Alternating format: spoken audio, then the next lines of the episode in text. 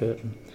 Um, across Jarrad, Jarrad Street on the corner was Ryan's Garage. It's now um, a restaurant and a real estate agent and a few other things. Jade Courts upstairs. Um, that was run by Dermot and Laurie Ryan. They had um, what seemed several daughters, and uh, they went to either Star and or Star of the Sea in Loreto, up the Stirling Highway. Next door was the Coffee Palace. That's still there. It did have, an overhang veranda.